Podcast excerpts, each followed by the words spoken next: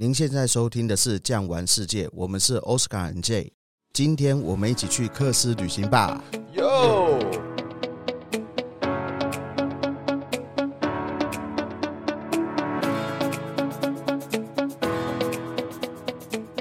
，Jay 啊，我们听说好像要录蛮多集的哈，所以我们要有一个 slogan 嘛，对不对？对对，那我们现在是欢乐的 OJ 时光，OJ 时光，国门开放了嘛？开放一段时间喽。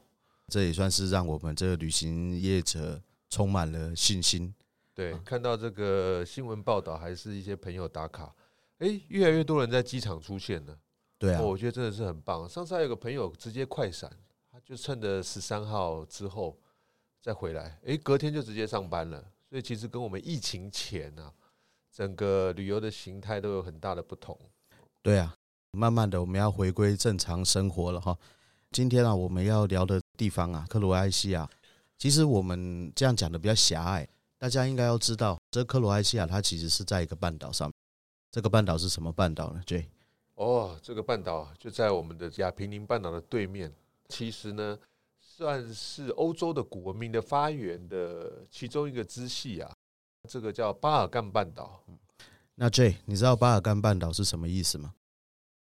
其实巴尔干半岛哈，它这个巴尔干哈要分成两个字来讲，第一个叫做巴尔，第二个是什么？大声讲出来，Jay。呃，Ken，Ken，好 好，OK，OK，好。巴尔干半岛哈，这个其实这两个字呢，它是来自于古土耳其语，是土耳其文。我们知道呢，哈，这个巴尔干半岛它刚刚好，其实是夹在欧洲跟亚洲的一个交汇地，只要谁强就会占领它。好，比如说奥匈帝国占领过它。威尼斯、罗马或者是土耳其也是哈。那我们现在来讲一下什么叫巴尔，什么叫做干。巴尔是什么意思呢？巴尔在古土耳其语里面的哈，就是蜂蜜的意思。干是什么意思呢？是流着血的一个意思。所以这个地方呢，它是很富饶的，它流着什么样？蜂蜜，但是也流着什么？血。所以呢，这个地方呢，既富饶又会打仗。其实巴尔干半岛这个地方呢。大概有一个轮回了哈，大概每三十年左右会有一场大战。为什么会有这么多战争呢？Jay，哇，因为呢，它的地势跟它整个民族啊比较复杂的关系，所以在这里啊，常常呢，除了南边的土耳其、北边的俄罗斯，还有一些东欧的民族。所以在这个欧洲来讲啊，从古至今就是强盛的人呢，他们想要扩张领土。举凡来说好了，像现在这个乌俄战争就是这样，种族上的问题，然后呢，有一些政治强人的问题，导致呢，以前我们这边叫做南斯拉夫，南斯拉夫，所以也因为有这一些的这个历史情节哦，所以导致于这边叫做欧洲的火药库。哎，但是啊，现在来说呢，它像是一个比较相对安全、相对比较政局稳定的地方，所以其实啊，在这十几年来啊，非常适合我们旅游。旅游呢，在这边来讲也变成一个主要啊，当地的经济收入来源。没有错哈，我记得我大概十来年前吧，算是台湾啊刚开始有这个行程出现了，大家去克罗埃西亚、斯洛维尼亚这个地方，那时候很麻烦。那个时候呢，要办签证，签证有两种选择，一种是大家到北京办签证，另外一种呢哈是一定要加上奥地利。为什么要到奥地利呢？到奥地利我们要花一整天的时间办克罗埃西亚的签证。那后来呢？克罗埃西亚慢慢的加入欧盟啦，或者是之前是欧盟的一个观察国。even 我记得好像是今年还是明年哦，因为很久没去了嘛，可以去考证一下。他们原来用的这个货币叫做库纳，那现在呢，他也开始要使用欧元了。那用了欧元了以后呢，有几个好处，也有坏处了。好处的话呢，就是大家不用换一大堆库纳在身上。但是有个坏处，它的物价可能会稍微的提高，这也一直都是东欧这个地方比较有问题的一个地方，因为他们的收入还是输西欧嘛。那刚刚呢，哈有讲到它的文化，还有它的民族宗教。Jay，你知道现在巴尔干半岛上有几个国家吗？哇，现在数起来非常多。据我所知啊，最新成立的国家叫科索沃，你去过吗？没有，我去过。哇，我们这个奥斯卡真的是巴尔干专家。对啊，巴尔干半岛大概只剩下一个地方叫摩多瓦没有去，因为那个地方不发签证。其他的地方大大小小、奇奇怪怪，我都去过了。流离失所啦、战乱啦、难民啊，甚至我们这个跑路都要去巴尔干跑路，是不是？哎，对啊，说到那个跑路，黑山共和国，听说那个泰国皇室前一阵不是红衫军吗？然后好像是一个总理吧，被赶下台，赶下台了以后，他就在黑山共和国定居了。哇，所以那边真的算是既临近欧洲，有一些文明，然后呢，整个系统属于欧盟，但是呢，它的物价相对比较低。然后呢，他的这个生活方式也比较朴实，所以其实来说，古往今来啊，也有很多欧洲皇室啊，不说跑路了，去那边度假也非常多。尤其是在奥匈帝国的那个时代，我们谈到哈这个克罗埃西亚这个行程呢，大概要分几个面向来讲。刚刚有讲到奥匈帝国的这个皇室来度假哈，那就要讲到一个海岸线，这个海岸线叫做达尔马齐亚海岸线。达尔马齐亚海岸线呢，其实就是我们熟知的一种狗啊，叫做大麦町狗出产的地方啊。但是很多客人呢、跟我一起到克罗埃西亚了以后，每个人都要跟我看大麦町狗，结果都没有。为什么没有？因为啊，整个啊，我们这个世界上来说，狗啊，以前人吃都吃不饱。养狗除了家庭警卫之外，一般来讲，很多就培养成叫所谓的观赏犬，或是特别育种出来的这些狗。其实也都是流传于王室之中，所以大家如果对狗狗很有兴趣的，我举凡来说，像贵宾狗啊，或者是一些小型犬啊，都是一些王公贵族，包括我们那个中华文化北京犬有没有？对，以前都是从朝廷当中王公贵族抱在身上赏玩用的。其实我有听到另外一个说法了，大麦町狗哈，它最刚开始呢是跟着当地克罗埃西亚人啊，它是算猎犬的一种渔猎犬。就是呢，大麦町狗会游泳，然后呢，在海边打鱼，打了鱼了以后呢，这个大麦町狗会去捕鱼哈。但是现在的渔猎的这生活早就已经过了嘛。就像 J 讲的哈，这个大麦町狗开始慢慢变成一种玩赏犬了。结果养这种狗呢，压力太大，因为狗很大嘛，吃的很多，毕竟还是比较穷的一个地方哈。那我为什么会提到这个达尔马齐亚海岸线呢？哈，因为在奥匈帝国这边的人呐，你看到奥地利或匈牙利，他们是不靠海的。一辈子没有看过大海，我相信哦，大家如果有去欧洲或者是去美国观光的，你会发现台湾人呐，一天到晚躲着太阳，打着伞，怕太阳晒啊。因为我们下一集要录德瑞嘛，德瑞里面我们大概都有坐过那个列车，冰河列车嘛，啊，那个冰河列车有的上面是透明顶啊，是的，那个世界奇观呐，台湾人在里面打着伞，那个太热了哈。所以呢，这群奥匈帝国人啊，冬天非常冗长，他们需要很大量的阳光去曝晒，尤其是在夏天的时候，能够找到阳光就去晒。所以呢，在达尔马齐亚海岸线这边呢，因为它是一个地中海型的一种气候，地中海型气候呢，它有个特色就是冬雨型，冬天下雨。那夏天的话呢，它可能会长达九个月至十个月的时间，它几乎是不下雨的，所以天气非常的一个稳定。那要去晒太阳啊，做日光浴啊，游泳啊，玩水啊，在冗长的夏天都是很怎么样，很不错的。不过这个地方有个特色，对啊，我们现在要进入秋天了，冬天了，你还记得最美的美景是什么吗？我认为啦，其实他们这里啊，因为地中海型气候啊，特性所谓叫夏干冬雨，夏热冬冷，在这边季节转换呢，大家知道气流的交流之后，它会有一个。雾气的产生，其实我认为这边最美最美的美景啊，就是在这边海岸线。记得有一次去到双子岛这个附近，就是我们这个行程当中呢有去到的。早上啊，我们车子一到的时候，刚好整个雾气笼罩在面上。哦，其实它是一个海面。等到太阳一升起来之后呢，热气一来，雾气散掉，很漂亮的一张照片，我拍起来了。哎，有机会可以到。巨匠旅游的官网上 哦，有一张这个很漂亮的这个雾气的照片，哇，那里来讲啊，算是一个终身难忘的景致。所以，我们常常出国常旅游，还是有一些很漂亮的画面在这边。除此之外啊，我们在秋天呢，在这个十六湖国家公园普莱维斯这里也是很漂亮，一样会有一些雾气慢慢挥散的时候呢，就会有一些景致。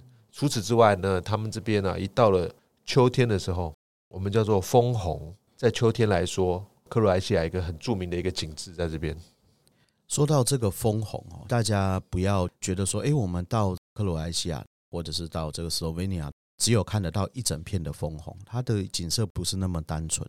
我常常会说，你看到这个枫红啊等等，它会分成好几层的颜色，尤其是刚刚 Jay 讲到到普莱威斯国家公园，第一个湖水的颜色，第一层往上升一点点呢，绿色还没有变红，再往上一点呢，变成红色了，再往上一点点变成黄色了，再往山顶，这树叶都掉了，变得树木光秃的颜色，所以光是讲感觉不出来。像我们这里说，我们这个巨匠旅游官网上面有很多漂亮的照片。那可以去摄取一下，或者是你们直接 Google 找一下普莱威斯国家公园的一个照片，它的感觉呢相当不错。那秋天呢，毕竟呢这个时间比较短，然后之后呢我们会进入冬天了。那我也补充一下，在这个普莱威斯国家公园呢，哈，它的这个冬天呢，在这个每一根松树枝上面哦，如果说当天比较冷，它早上的时候呢会结成一根一根的，有点像这个钟乳石的冰柱哦，一根一根的哈。早上的时候呢，天气好的时候走一走。吸一吸哈，那个非常干净的一个空气。这边再提一下哈，因为呢，在这个巴尔干，我们之前知道南斯拉夫经过了这个内战，内战的时候呢，它所有的工厂都撤出了。这个对它有好处有坏处啊。好处是环境保持得非常的好，那坏处是什么？工作机会比较低哈，所以他们的收入也比较低啊。不过呢哈，我们在台湾啊，尤其是我们大部分人口集中在西北部，如果有机会啊，去这个克罗埃西亚吸一吸。清冽的空气哈，然后看一看冰柱，几乎是无污染的一种环境了。我相信大家哈，应该可以这个永生难忘。对，我相信啊，去过的朋友应该都是印象很深刻。为什么呢？因为它整个湖区当中啊，不能够露营，不能够垂钓，不能够游泳，所有的观光客只能在它规定的步道上，整个园区的用步行的方式去做游览。所以在这里来说呢，包括它里面接驳的渡轮。都是所谓的电动的，所以没有任何的空气污染或是其他的环境破坏，所以这边来讲是非常纯净的。包括我们有时候散步去湖旁边，大家一定都还记得，哇，这个鱼怎么样？看到我们游人一过去，它马上就靠近，因为那里啊不能够对环境任何的破坏，所以在这边来说，你可以享受到真的是非常纯净、很原始的这样的景色跟感觉。哦，相信很多朋友，哎，也许去过的，啊，没去过的，哎，我记得前一阵子有一个汽车广告，就是用十六湖的层层堆叠的这个瀑布构成的。当然这边呢就不帮他广告啦。刚刚却有讲到，在湖上面的这个接驳船，它也都是电动了。你也有坐过游园车吗？有有吗？游园车哈，它是像小火车那样，但是整列也都是电动的哈，所以在里面哦，真的是非常干净。我相信现代人啊，尤其是我们大部分是都市的人，来到了十六湖国家公园了以后呢，感觉啊，真的会非常的一个这个特别。那我们刚刚呢讲到了海边，讲到了这个山，仁者要山，智者要水啊。那这样，除了这个山水之外呢，还有没有什么文化的一个地方呢？要跟大家补充？哦，我们在整个巴尔干半岛这里啊，因为啊，它也算是欧洲的发源地。我们都知道，从希腊开始。从希腊慢慢呢，它当时发展一些航海，他们从南至北，到了后期啊，有从这个土耳其，他们用航海的方式呢，在欧洲这里，所以这边有很多文化的东西，就是当时的威尼斯哦，从意大利这边也有，它是很多层的强势文化入侵，所以导致于它这里啊，欧洲的古迹等等的都能做一些保存，虽然有战乱啊，但是他们保存下来的东西啊。也许是遗迹，也许是石头、古城的遗址，其实我们都还可以过去呢，看看他们当时啊，不管是罗马帝国也好，包括是土耳其人，包括是意大利的威尼斯，他们所曾经占领的地方，都有一些这个还不错的文化历史介绍给大家认识。讲到这个了哈，我就想到哈，有一个地方叫做杜布罗尼克，是一定要去的哈。像我们这个行程呢，疫情之前呢不同。现在我们是属于这个南进北出啊，我们现在应该会先从这个黑山共和国进，黑山共和国进去了以后呢，向北边走啊，马上就会进入克罗埃西亚境内，叫做杜布罗尼克，哦，杜布罗尼克，杜布罗尼克哈这边还真的很特别，怎么很特别呢？它的一个政局呢哈是比较类似威尼斯叫做城邦，也就是说呢，这一个城就是一个邦，有点像希腊那个概念，就像 Jay 刚刚讲的哈。而且呢，这个城邦呢，哈，当然现在已经变成共和制啊，跟以前不一样了。但是讲一下，他在这个城邦制的时候呢，他们的这个领袖是总统，有总统哦。但是好玩的是，他们的总统一个月选一次，不是像我们四年选一次哦，因为他们认为呢，总统当太久就会腐败哈。那总统最重要的一个这个作用是什么呢？掌管着这市要，一个开后门，一个开前门。晚上的时候把它关门。哦，这个城墙非常的漂亮，保持的非常的一个好。那这个城市呢，为什么会形成呢？最主要的一个原因，就是要抵抗两个帝国的一个进攻。一个帝国叫做奥匈帝国，一个地方叫做土耳其。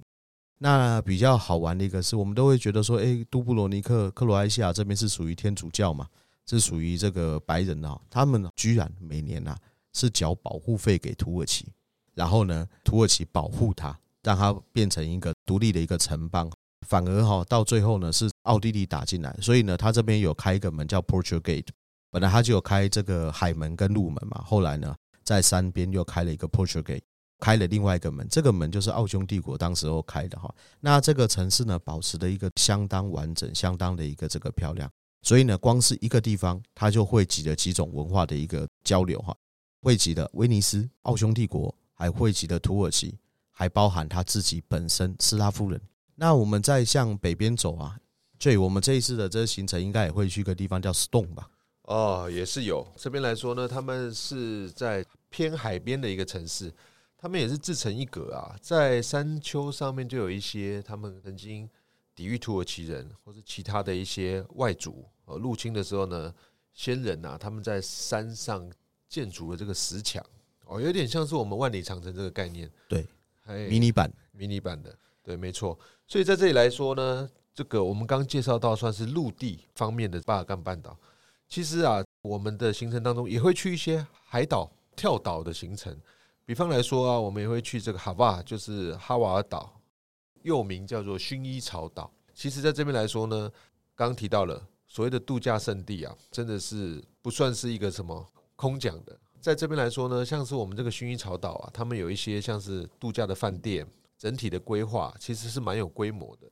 没错，我们去这个薰衣草岛荷瓦尔的话呢，一般会去住在一个叫做 Enfora 的这个饭店，四星级的，相当不错了，已经算是岛上最高级。我个人是觉得，无论是餐啊、房间啊，还有包含这个户外的游泳池啊，好等等哈，它都可以算是非常高级的。那刚刚。我们这有讲到哈，这个薰衣草岛，可能大家不知道，我们现在的一个概念，薰衣草好像要到法国普罗旺斯，或者是到这匈牙利大平原才看得到这个薰衣草。但是真正薰衣草的一个起源，就是来自于何方，哦，就是来自于薰衣草岛这边哈。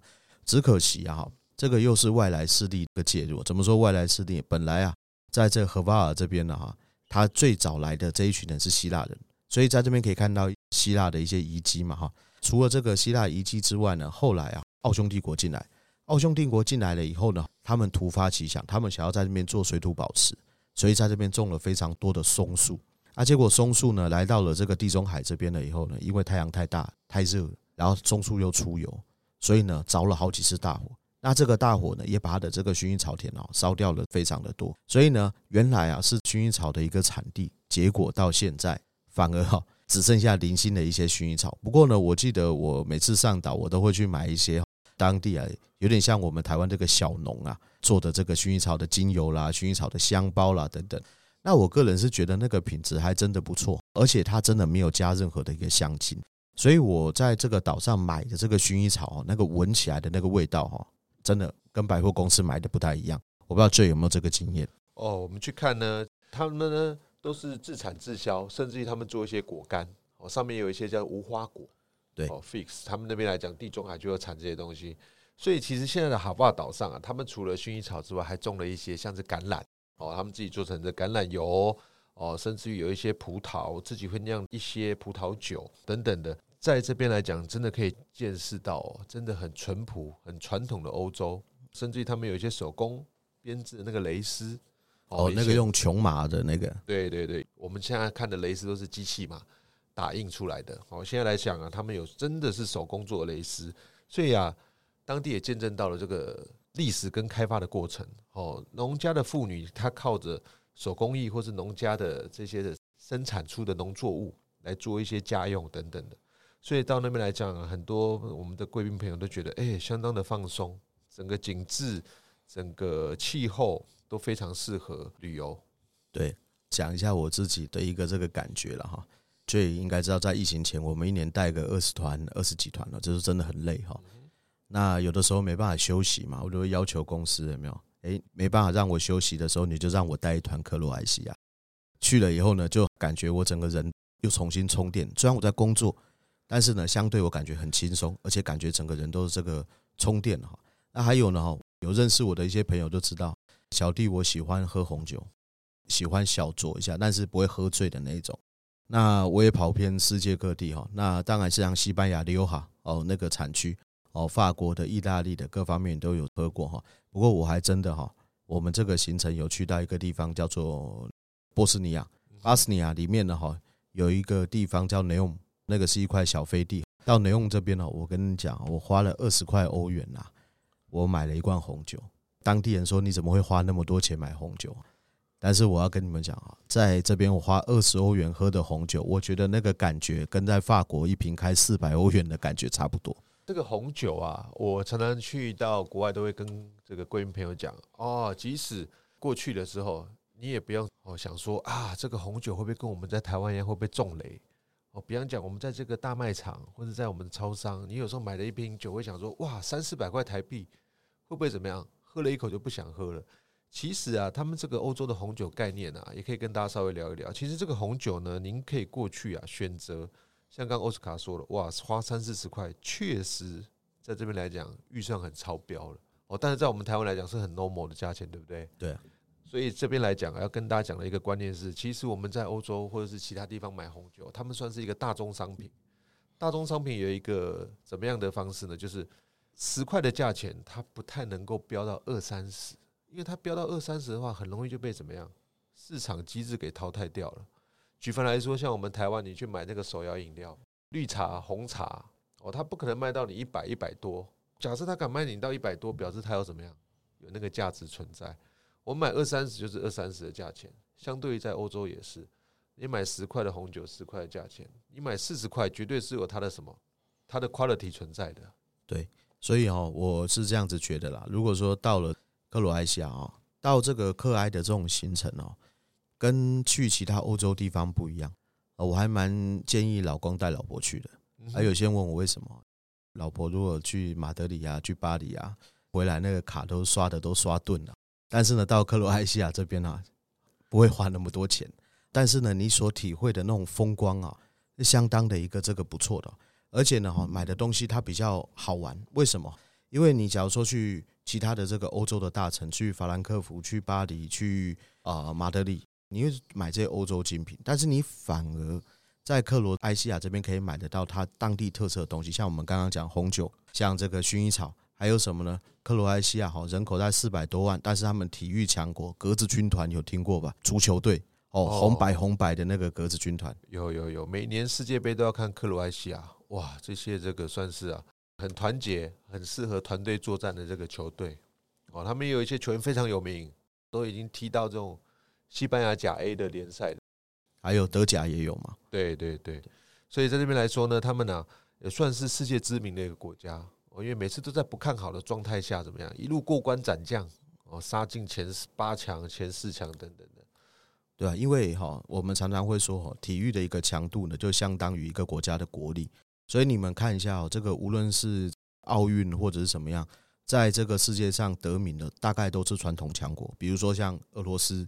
美国、德国还有中国大陆，你看中国大陆的乒乓球那个多厉害，但是没有想到一个只有四百多万人的一个小国家的这个球类运动很强哦。它其实不是只有足球，它连篮球，还有在台湾比较少叫水球了。什么叫水球？不是拿那个气球装水丢来丢去哦。它那个水球呢，哈，有点类似足球的一个玩法，但是大家在水里面，然后大家要游泳。后来我就发现为什么他们会强，因为他们的个子真的很高。是想要看帅哥美女的，去这个克罗埃西亚，他们呢，那个随便一个水球选手身材都两百公分。你看他们如果游泳的话，那两手一划那个臂展啊，那个划水啊，我们哈大概要划个二十下、三十下，他划一下就到了哈。他们的身材哦，一个这个优势。我个人是觉得呢，如果说到克罗埃西亚，真的会有很多不同的一个这个体会。还有一个地方，我们世界上啊很著名的一些自然奇景，比方说。有一个 Postojna 的钟乳石洞，哇，这跨国了，这不是克罗埃西亚，这斯洛维尼亚了。是啊，所以在这个斯洛维尼亚这边来说呢，诶，他们呢在我们的行程当中也是一连串的，由上到下或者由下到上，北上或南下，诶，其实都可以看得到。这个波斯多尼亚的这个溶洞可以算是全世界哈最大的一个这个溶洞啊，很多的听众朋友应该呢哈都有去过这个中国大陆嘛，那看了好多的钟乳石洞，但是大家会有个感觉，破坏太多了。是的，打这个光，打那个光，而且呢，因为洞口开得太大了，所以它开始停止生长。但是我们这个波士多尼亚溶洞哈，欧洲人这个构思哈，一个想法，我先跟大家讲一下哈，这一个波士多尼亚的这个溶洞呢，并不是这两年才开凿出来的。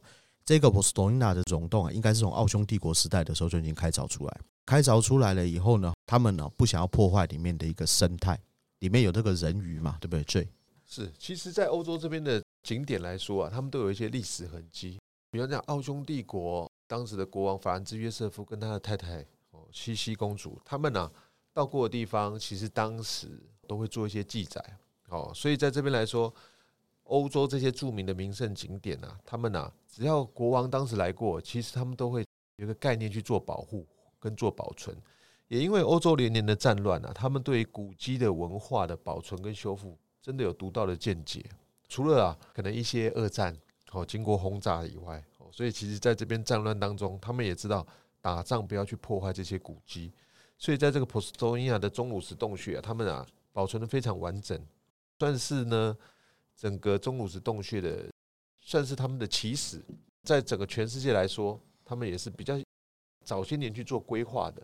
我们可以坐着他们这个电动的小火车进去，我，看到这些几千甚至于上万年累积的。从头上累积下来的叫做钟乳石，从地上长出来的叫石笋哦，而石笋跟钟乳石连在一起叫做石柱。哇，地理学的专家，对，还好我有念国中了哈，国中这一部分有教。Anyway 哈，我先给大家一个概念哈，其实很多人哈会跟我们说，诶，我们来到这个科海这个行程，我们到底要看什么东西？那我觉得哈，自然景观，第一个海岸线刚刚跟大家讲过了，度假的这个方面也有。然后呢，文化的地方也有了哈。普利提维斯这个普莱维斯国家公园，这是地面的科斯特地形，地下的科斯特地形呢，就是要讲到什么钟乳石洞，给大家一个概念。这个没办法讲出来它多美，但是我们可以讲它有多大。我光是要进去看，我就要坐十五分钟的小火车，小火车不是慢慢的哈，那头手不能伸出车外，然后呢，在里面绕呢就要绕两个小时，然后出来再坐十五分钟。所以整个行程弄完大概要接近三个小时，这么大的一个钟乳石洞，保持得非常的好，而且没有太多过多的破坏。我觉得欧洲人有一个地方最好，最，在里面走路累不累？在里面走路啊，我们当然讲自己讲不太准，但是我认为啊，它里面的整个坡道或者是它整个规划算是非常的轻松，缓坡上缓坡下，哦，又或者是呢，它在过程当中呢会有一些。惊喜哈，比方讲关灯一下，让你体验当时，哎，一百年前他们是用火把，而没有灯具啊，电线没有电灯的那个年代呢，他们是如何来探看这个钟乳石？所以在这里来讲啊，它是一个非常纯净，好，也没有过多的装饰，看到啊最原始、最传统的这个钟乳石，有粗有细，粗的呢像是石柱哦，可能呢有个一公尺宽、两公尺宽的这个直径的石柱。啊，细的呢有像是什么样？我们吃的这个面条有没有？哦，那意大利面洞穴，对，spaghetti 的那个感觉，哇，那个细细的一根一根就在天花板上，像是下雨一般，真的也是世界奇景啊。对，那叫凝结的石雨嘛。是的，对啊，我个人是觉得啦，刚刚有讲到走路的一个问题啊，因为我相信啊，参加我们长前线的朋友，一般来说哈，可能会有一点年纪，为什么？有没有钱是其次，要有没有时间，有没有假。有时候出去的时候就怕说走路走不动，但是呢，这个溶洞里面迷人的一个地方就是它几乎是没有台阶。刚刚有讲到缓坡上缓坡下，再来一个点就是说在钟乳石洞，因为我刚刚有跟大家讲，现在还在成长，溶洞还在成长，所以呢，这个水呢难免会往下滴。那既然会往下滴呢，大家是不是怕路会滑？会摔跤是，但是我带团带克罗埃西亚带了十几年的一个经验哦，还没有客人在里面摔过跤。为什么？不是因为运气好，而是他们把准备做足。他们在地上，就有没有发现他们的这个地上亮亮的？对他们有用一些防滑的这个设置在地上。对，那是一种特殊的压克力哈，打在地上。所以呢，当然不要穿高跟鞋了。哦，那你只要穿一般的休闲鞋、慢跑鞋或者是登山鞋，里面连拐杖都不用拿，就是慢慢的走，顺着走就会很舒服。而且呢，哈，在里面走呢，哈，他怕说，诶，大家不知道走到哪里啊？还记得我们还会拿一个 audio guide 吗？没有错，像这个行程过程当中，其实很多贵宾都觉得非常的这个舒适宜人。再加上啊，即使外面天气很炎热，或者是外面是冬天，冷风阵阵。